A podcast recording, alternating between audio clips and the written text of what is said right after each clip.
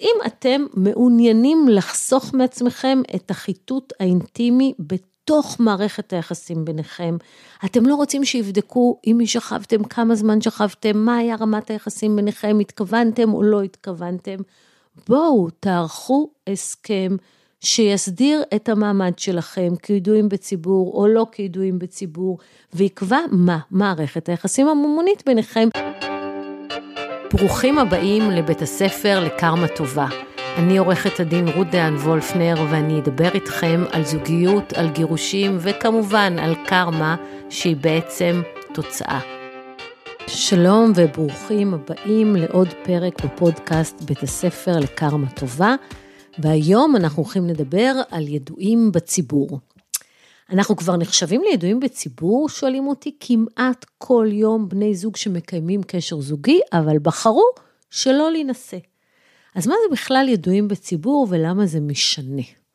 אנחנו נתמקד בפרק השבוע בשלושה היבטים שונים של ידועים בציבור, שהם יחסים רכושיים, הזכות למזונות והזכות לרשת.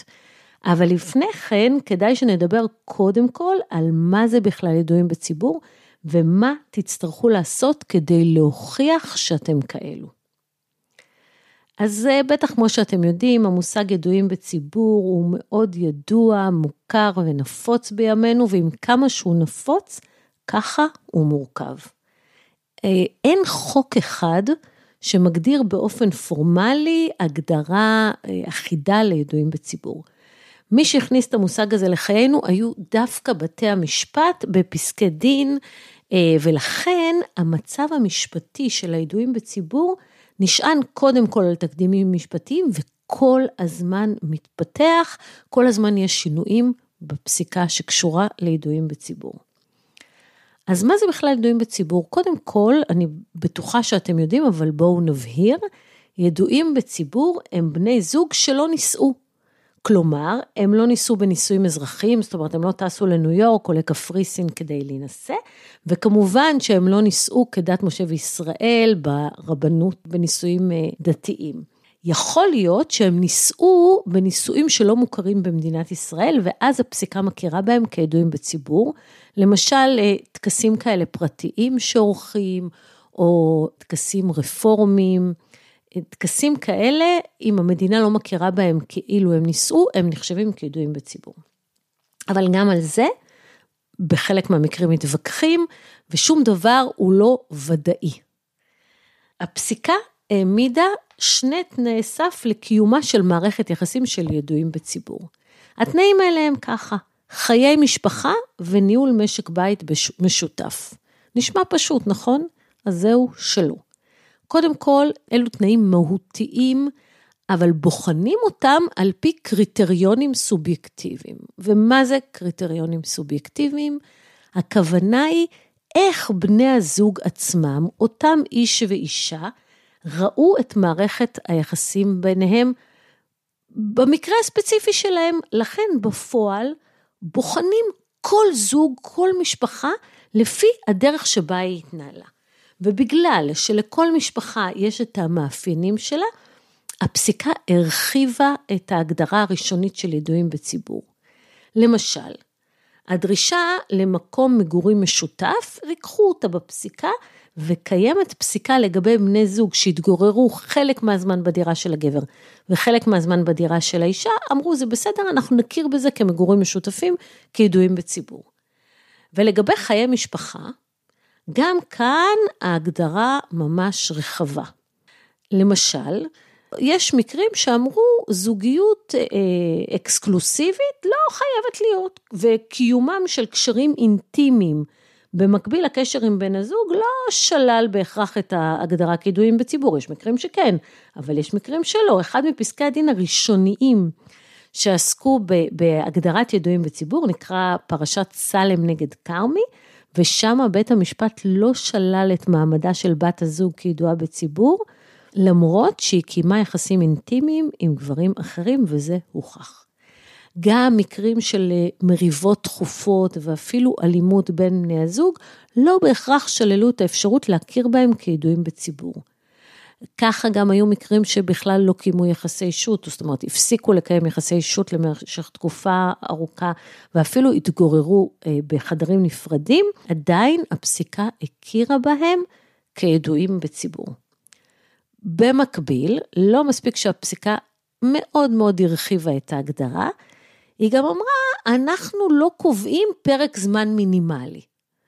זאת אומרת, באים אנשים ואומרים לי, אחרי כמה זמן אנחנו נחשבים כידועים בציבור, אז זהו שאין פרק זמן מינימלי, והייתה אפילו פרשה מאוד אה, ידועה, שבה אחרי שלושה חודשים של מגורים משותפים, בית המשפט קבע שבת הזוג היא ידועה בציבור ולכן יורשת את בן זוגה. השאלה לא הייתה משך הזמן, אלא איך בני הזוג ראו את היחסים ביניהם, ומרגע שהוא השתכנע שהיחסים היו כאלה שנופלים להגדרת ידועים בציבור, גם שלושה חודשים הספיקו, ואז האיש הלך לעולמו, ובת זוגו בשלושת החודשים האחרונים ירשה מחצית מרכושו. הילדים הסתפקו במחצית שנותרה. מצד שני, בגלל שהתנאים הם מאוד מאוד גמישים, בדיוק באותן נסיבות יכול להינתן פסק דין אחד שמכיר בבני זוג כידועים בציבור, ופסק דין אחר אומר, זאת אומרת, אותם נסיבות, בית, שופט אחד יכול להגיד זה ידועים בציבור, ושופט אחר יכול להגיד, סליחה, בני הזוג האלה לא, השתכנעתי שהם לא הגיעו לדרגה של ידועים בציבור.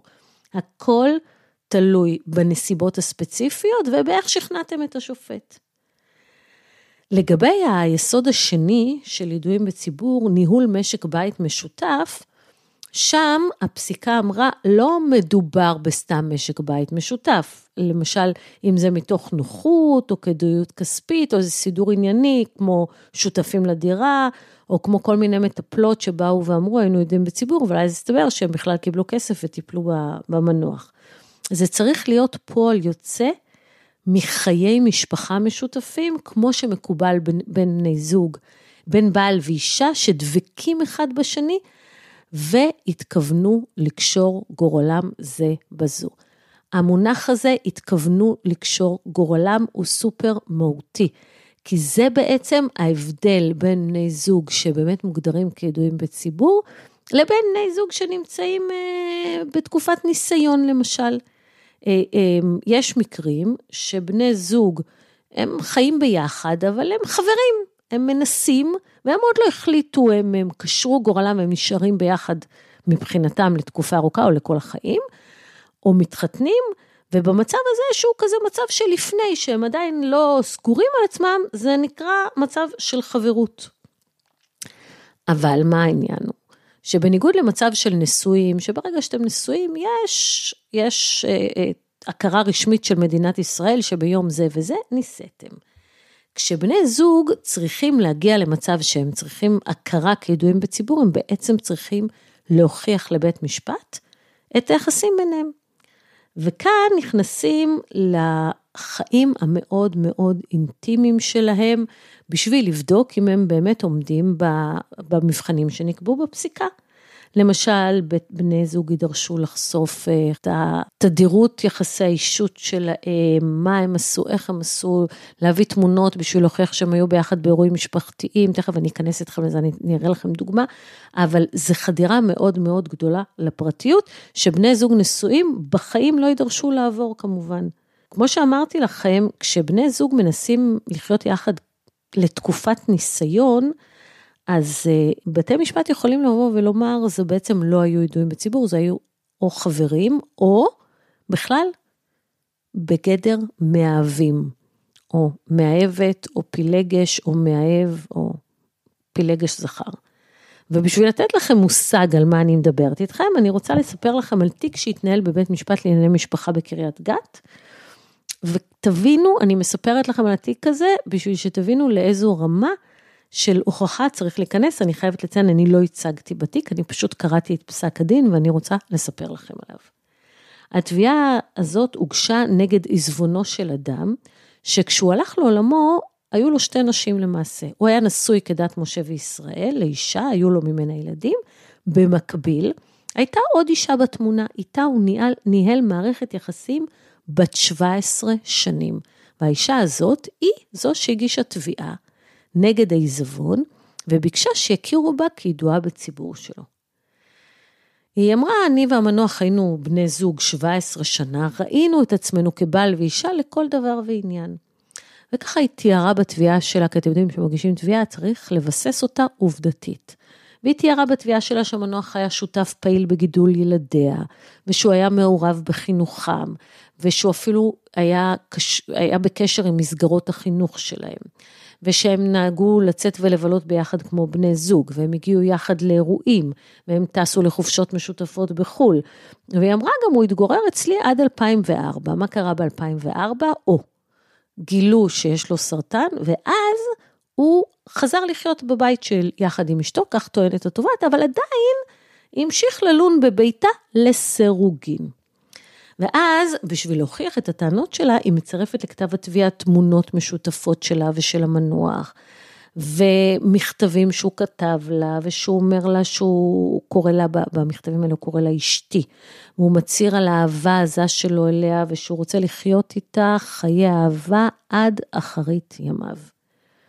השופטת בוחנת, וכמובן שאתם יכולים לתאר לעצמכם שכל תיק כזה הוא עם אה, אה, ראיות ועדים וחקירות עדים וכל מילה נבדקת ונבחנת, והשופטת בוחנת את כל הראיות ואומרת שעולה תמונה מאוד ברורה. לפיה התובעת והמנוח באמת ניהלו רומן.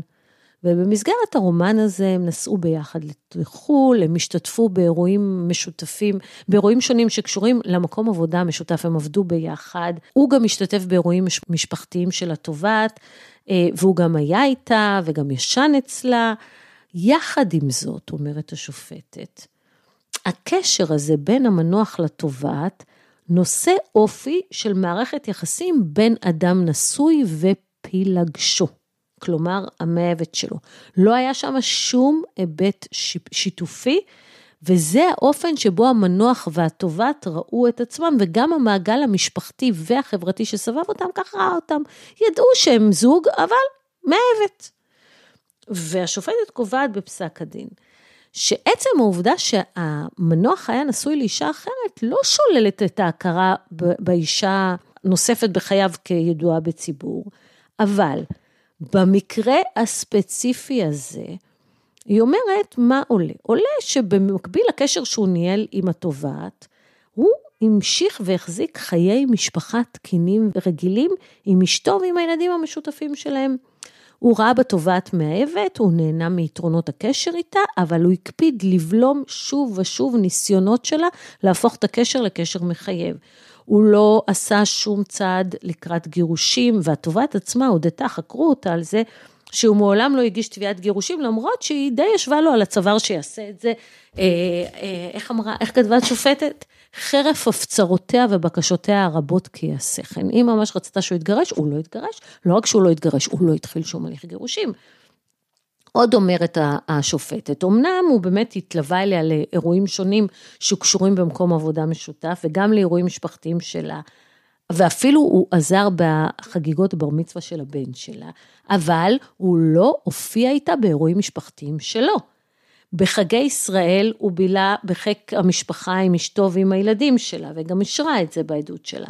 הוא ערך צבא בשנת 2013, ב-2013, לפי מה שהתובעת אומרת, הם כבר 15 שנים ביחד, ובכל זאת הוא בוחר להוריש בצבא שלו את הכל לאשתו ולילדים שלו. הוא הדיר אותה לחלוטין מכל שקל בעזבונו. לא רק זה, הוא גם אה, לא רשם אותה כמוטבת, לא בקרנות ולא בפנסיות ולא בביטוחים ולא בקופות, בשום מקום הוא לא רשם אותה כמוטבת. הוא גם לא הסכים לפתוח איתה חשבון בנק, ותוך כדי זה היא רצתה לפתוח איתו חשבון בנק משותף, הוא מסרב, אבל עם אשתו יש לו שני חשבונות בנק משותפים. והשופטת, אה, כמובן שמי שהיו שם עדים, זה גם אשתו שהייתה הנתבעת וגם הילדים שלו. אני מצאתי את אה, אשתו ואת בנו כעדים מהימנים, והשתכנעתי שכל עוד הייתה נשמה באפו, ולמרות הבגידה שלו, הייתה הנתבעת רעייתו של המנוח בכל מובן שהוא, ולא רק בהיבט הפורמלי, ולכן מחליטה השופטת לדחות את התביעה ולקבוע שהתובעת הייתה פילגש ולא ידועה בציבור.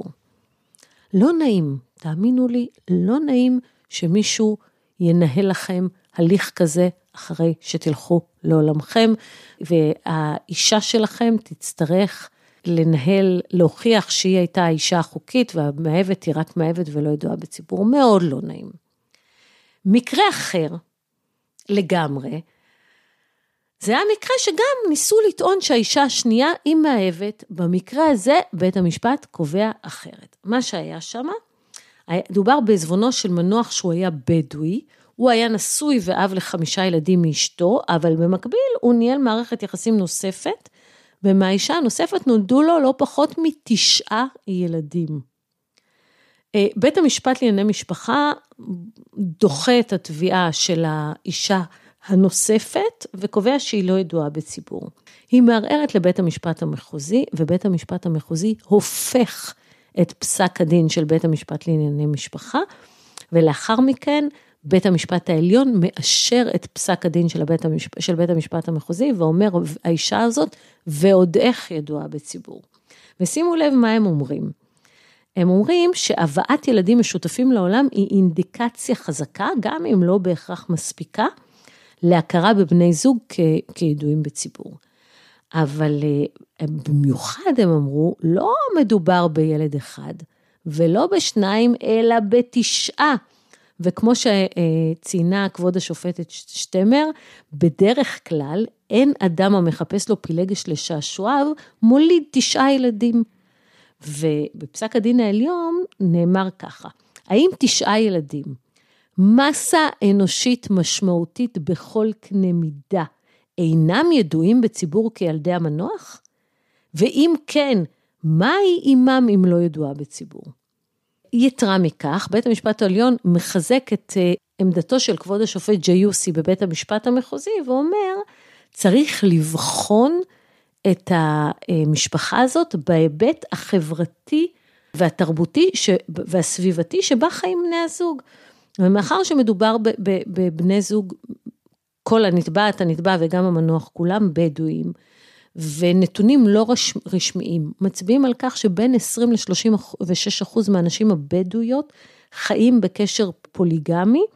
אנחנו לא נטען שאחת מאהבת ואחת, ואחת אישה רשמית, אלא אחת אישה רשמית והשנייה ידועה בציבור על כל מה שמשתמע מכך. עכשיו, כמו שאמרתי לכם קודם, יש הבחנה בפסיקה בין ידועים בציבור לבין חברים.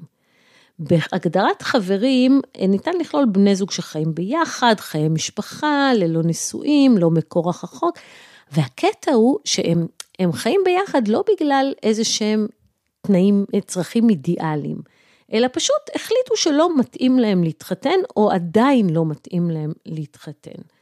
והיא אמרה ש, שלגבי אלה, אנחנו לא נכיל את דיני הנישואים והגירושים, זאת אומרת, אה, אנחנו, אלה שנמצאים בתקופת מבחן, הם לא ידועים בציבור. אז אם אתם מעוניינים לחסוך מעצמכם את החיטוט האינטימי בתוך מערכת היחסים ביניכם, אתם לא רוצים שיבדקו עם מי שכבתם, כמה זמן שכבתם, מה היה רמת היחסים ביניכם, התכוונתם או לא התכוונתם, בואו תערכו הסכם שיסדיר את המעמד שלכם כידועים בציבור או לא כידועים בציבור, ויקבע מה מערכת היחסים הממונית ביניכם, וככה תחסכו מעצמכם את כל הדבר המאוד מאוד לא נעים הזה של נקרא לך תוכיח שאתה ידוע בציבור. ההסכם הזה של ידועים בציבור הוא הסכם שצופה פני עתיד, והתפקיד שלו להבהיר מה יעשה עם רכוש עתידי שיצבר במהלך הקשר, וגם כל מיני סוגיות שקשורות בפרידה, יהיו מזונות, לא יהיו מזונות, מי חייב למי, מה שייך למי, מאוד מאוד כדאי לערוך הסכם כזה ולחסוך לעצמכם הרבה חיטוט בחיים שלכם על ידי בית המשפט. בנוסף, תדעו לכם, הסכם כזה לא חייבים, אפשר לאשר אותו בבית משפט, אבל ממש לא חייבים, וברגע שחתמתם עליו, אם זה הסכם בין ידועים בציבור, הוא תקף גם בלי אישור של בית משפט. ככה גם המלצתי, אני רוצה לספר לכם על גדי ודורית. הם הגיעו אליי למשרד לקבל ייעוץ בנושא. הם היו כבר בשנות ה-60 המאוחרות שלהם, והם התאהבו, יש מקום לאהבה בכל גיל. הוא היה אלמן טרי, והיא הייתה גרושה ותיקה, ולכל אחד מהם היה רכוש משלו, וילדים משלו, והרגלים משל עצמו, והוא רצה שהיא תעבור לגור איתו. אבל היא כבר התרגלה לפרטיות ולעצמאות שלה, והיא העדיפה להשאיר את הדירה הקטנה שלה ברשותה. היא אמרה, גם שאני אוכל לברוח אם אני, לדירה שלי, אם אני אתגעגע ללהיות לבד, וגם היא רצתה להוריש את הדירה בבוא היום לילדים, והיא רצתה לא לחלק שום דבר עם גדי, וגם הוא, היה לו חשוב לשמור על הרכוש בשביל הילדים. מצד שני, לשניהם הייתה פנסיה. והם אמרו, אם משהו יקרה, אני רוצה שהפנסיה שלי תעבור אליה, והיא רצתה שהפנסיה שלה תעבור אליו.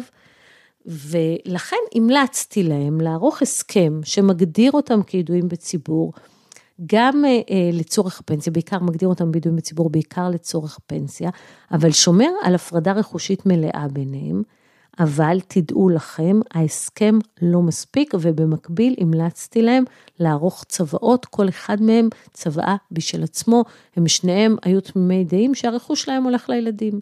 חשוב שתדעו, אנחנו עוד נדבר על זה בהמשך, הסכם חיים משותפים ללא צוואה יכול ליצור בעיה בהיבט של הירושה, אבל כמו שאמרתי, נדבר על זה בהמשך.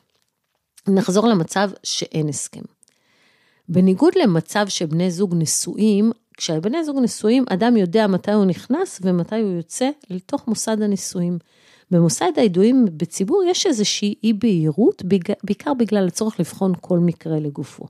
היה ניסיון באמת ליצור איזושהי רשימה ברורה של אינדיקציות, שהם, לפיהם תוכרע השאלה אם בני הזוג הם ידועים בציבור או לא ידועים בציבור, אבל בפרקטיקה, כמו בפרקטיקה, הדברים הם אף פעם לא בדיוק כך.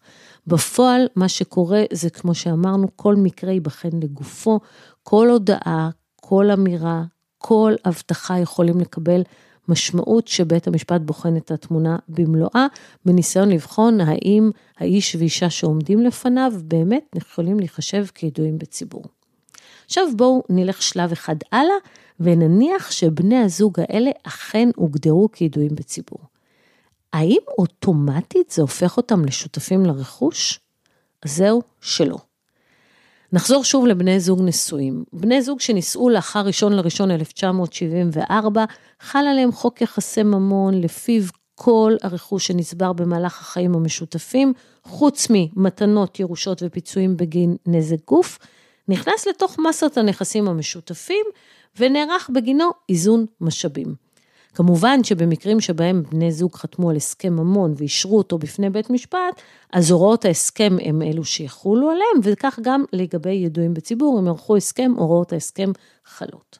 עכשיו, זוגות נשואים שנישאו לפני ראשון לראשון 74, חלה עליהם הלכת השיתוף, שאומרת שקיימת חזקה שכל הרכוש שנצבר במהלך הנישואים הוא משותף, ומי שרוצה לטעון אחרת, מי שרוצה לטעון שבעצם הרכוש לא משותף, שיתכבד ויוכיח עליו מוטל נטל ההוכחה. לגבי ידועים בציבור, כל הסיפור הרכושי הרבה יותר מורכב. אז ככה, תהיו איתי. בית משפט עליון קבע שעל מנת שלבן זוג יצמחו זכויות ברכוש של בן הזוג האחר, לא מספיק להוכיח שהם היו ידועים בציבור, אלא צריך להצביע על כך שבמשך החיים המשותפים הייתה כוונה משותפת להקנות זכויות בנכסים אחד של השני. כלומר, צריך להוכיח דבר מה נוסף כדי לבסס את השיתוף. זה יכול להיות אה, ניהול חשבונות משותפים בבנק, ניהול עסקים במשותף, זה יכול להיות שיתוף במקורות מימון של הנכסים ושל החיים המשותפים. צריך להוכיח שהייתה שם איזושהי התנהלות משותפת שיכולה להצביע על כוונת שיתוף. כמו כן, בניגוד לנשואים, שם מי שרוצה לטעון שאין שיתוף, עליו נטל ההוכחה. אצל ידועים בציבור, מי שרוצה לטעון שיש שיתוף, עליו מוטל נטל ההוכחה. זאת אומרת שבמצב הנוכחי, אתם אולי תשקיעו המון המון אנרגיה בשביל להוכיח שאתם ידועים בציבור, אבל אם תרצו חצי מהרכוש, לא תעברו את השלב הזה, כי למרות שהייתם ידועים בציבור, לא היה ביניכם שום שיתוף רכושי. הפסיקות האלה שאומרות, בואו, אתם צריכים לעבוד קשה יותר בשביל להוכיח שיתוף, הם נוצרו אה, בגלל שלפעמים ההחלטה לא להתחתן יכולה ללמד על היעדר כוונת שיתוף, למרות שבני זוג חיים במשק בית משותף, חיי זוגיות ותחת קורת הגג אחת. והעניין זה, במיוחד כשלא קיימת מניעה חיצונית כלשהו לכך שהם ינסו. מה זה מניעה חיצונית? למשל, אם שני בני זוג יהודים רווקים, אין שום, הם יכולים להתחתן, זה לא, אין שום דבר שמונע מהם להינשא במדינת ישראל. כהן וגרושה לא יכולים להינשא לפי ההלכה היהודית, ולכן הם נחשבים ככאלה שהם מנועי חיתון. גם בני זוג אה, מאותו מין מנועים להינשא בישראל, גם בני זוג שאחד מהם אה, יהודי והשני לא יהודי, לא יכולים להינשא במדינת ישראל, וכאן מתייחסים קצת אחרת. בכל מקרה, השאלה החשובה היא לא האם הם יכלו להתחתן או לא, זה פעם היה, היום פחות מתייחסים לזה. השאלה החשובה היא, מה הכוונה שעולם ההתנהגות שלהם לאורך הזוגיות. והפסיקה גם אומרת, אנחנו נעשה הבחנה בין נכסים ששימשו את משק הבית המשותף. לגביהם נטל ההוכחה הוא פחות כבד, יש יותר אה, רצון להניח שאלו נכסים שהייתה לגביהם כוונת אה, שיתוף, לבין נכסים יותר חיצוניים, כמו עסק, כמו נכסים שלא משמשים את, הבא, את משק הבית המשותף, לגביהם נטל ההוכחה הוא הרבה יותר כבד. אמ, ו, ובאמת, גם, גם בעניין הרכוש יש איזושהי התפתחות בפסיקה, והיה מקרה שעלתה שאלה, האם יכולים להטיל, אה, לקבוע, זאת אומרת, האם יכולים לקבוע חלוקה לא שוויונית ברכוש של בני זוג שהם ידועים בציבור, או שזה אה, דבר שיכול להיות רק בין זוג נישואים. למה? סעיף 8 לחוק יחסי ממון בעצם מאפשר לבית משפט לקבוע חלוקה לא שוויונית של הרכוש, אם יש פערים גדולים ביכולות בין הצדדים. אבל חוק יחסי ממון חל רק על בני זוג נשואים ולא על ידועים בציבור. אז אה, באה אישה ידועה בציבור ואמרה, בואו, אתם צריכים לחלק בחלקים לא שווים את הרכוש, למרות שאנחנו לא נשואים. והשאלה הזאת עלתה במקרה של בני זוג שחיו ביחד 11 שנים, היו להם שלושה ילדים, האיש היה עורך דין ידוע, והאישה הייתה דיילת אוויר, ומאז שנולד הבן הבכור, היא לא עבדה בכלל. והם חיו ברמת חיים מאוד גבוהה, גרו בבית יוקרתי, נסעו הרבה לחו"ל, וסיכו פר, ועכשיו שהם עמדו להיפרד, אה, באה אישה, אמרה, ההכנסות של האיש הן בין 4 ל-8 מיליון שקל בשנה. אני רוצה מתוך הרכוש המשותף שלנו לקבל חלק יותר גדול בגלל פערי השתכרות, אז מה אם חוק יחסי ממון לא חל עלינו? תתייחסו אלינו כאילו היינו נשואים. ובאמת, בית המשפט קובע שהיא תקבל לידה עוד רבע מיליון שקל מתוך החלק שלו בזכויות המשותפות, בשביל לעשות צדק חלוקתי. וככה, העובדה שאין הגדרה ברורה, הביא לזה שהייתה עוד נגיסה בפסיקה של ידועים בציבור, בזכות שהייתה שמורה רק לבני זוג נשואים. זאת אומרת, נתנו לידועים בציבור עוד משהו שנותנים רק לבני זוג נשואים. ונושא נוסף שנדון אה, כאשר בני זוג ידועים בציבור נפרדים, הוא שאלת המזונות. כשבני זוג שנישאו מתגרשים, הליך הגירושים אורך תקופה מסוימת, ובמהלך התקופה הזאת לעתים מחויב הבעל לשלם מזונות לאשתו, בעיקר במקרים שבהם היא לא עובדת והיא תלויה בו לחלוטין למחייתה. אבל מה קורה שבני זוג נפ... אה, ידועים בציבור נפרדים? הפרידה היא מיידית, לא צריך גט, ואז עולה השאלה, האם יש מקום לפסוק מזונות אישה או מזונות ידועה בציבור או ידוע בציבור, ואם כן, לאיזה תקופה? כי הרי הם כבר נפרדו, אז למה אחד מהם צריך להמשיך לפרנס את השני? ובאמת, גם בפסיקה הזאת אנחנו רואים התפתחות מעניינת. בהתחלה בית משפט פסק מזונות לידועה בציבור רק אם היה הסכם. הם אמרו, חייב להיות הסכם מפורש בין הצדדים כדי שאפשר יהיה לחייב את אחד מבני הזוג לשלם מזונות לשני. פסיקה מאוחרת יותר אמרה, מספיק שיהיה לנו הסכם מכללה. זאת אומרת, הסכם שאפשר ללמוד מההתנהגות שלהם ומהנסיבות הספציפיות של כל מקרה. בהמשך, כבוד השופט ברק בבית משפט עליון טבע את המונח מזונות אזרחיים. מזונות אזרחיים מבוססים לא על ההלכה היהודית ולא על הסכם, אלא על תום לב. והשופט ברק אומר שהמטרה של המזונות האזרחיים היא לאפשר את שיקומו של בן הזוג האחר לאחר פרידה.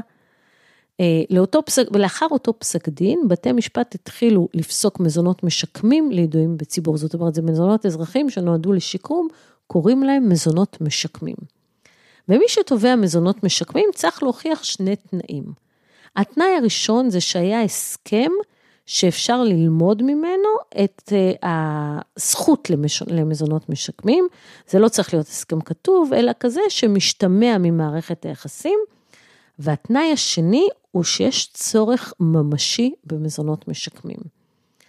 כלומר, שבן זוג אחד פיתח תלות בבן הזוג האחר, ככה שהוא מסתמך על הבן זוג האחר שיתמוך בו ושיפרנס אותו. אתם יודעים את הדעה שלי על תלות כלכלית, נכון? אבל יש זוגות שבכל זאת ככה הם ניהלו את חייהם. את אותה הסתמכות הזאת שבן זוג אחד מסתמך על השני, אי אפשר לגדוע בבת אחת, במיוחד שההסתמכות היא בתום לב, ואם אחד הצדדים פתאום החליט שהוא רוצה להיפרד, אי אפשר לקחת את אותו בן זוג שתלוי ולהגיד לו, יאללה, ביי. אין דבר כזה.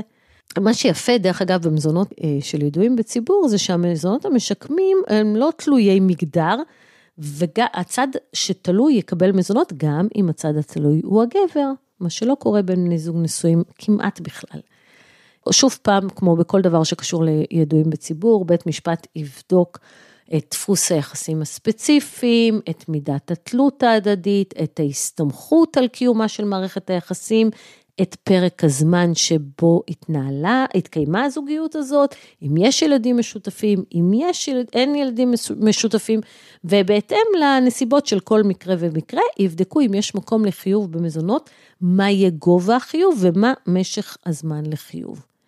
עכשיו בואו אל תפתחו ציפיות לחיות ב, על חשבון מזונות זמניים, כי אתם עלולים להתאכזב, ובכלל, ההמלצה שלי, אף פעם אל תהיו תלויים באף אחד, זה גרוע מאוד, ובתי המשפט, למרות שהם פוסקים מזונות אזרחיים ומזונות משקמים, לא ממש יועילו לכם, ובואו תבינו את הטווחים והסכומים. אני אספר לכם רק על שני מקרים. בפסיקה שניתנה במהלך 2020, זה היה זוג נשים, והם היו 20 שנה בזוגיות, ואישה אחת הייתה תלויה בשנייה.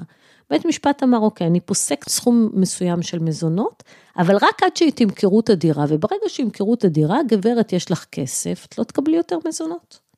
ובפסיקה שניתנה בנובמבר 2021, זה היה מערכת יחסים של 22 שנה, במהלכן הביאו לעולם שני ילדים.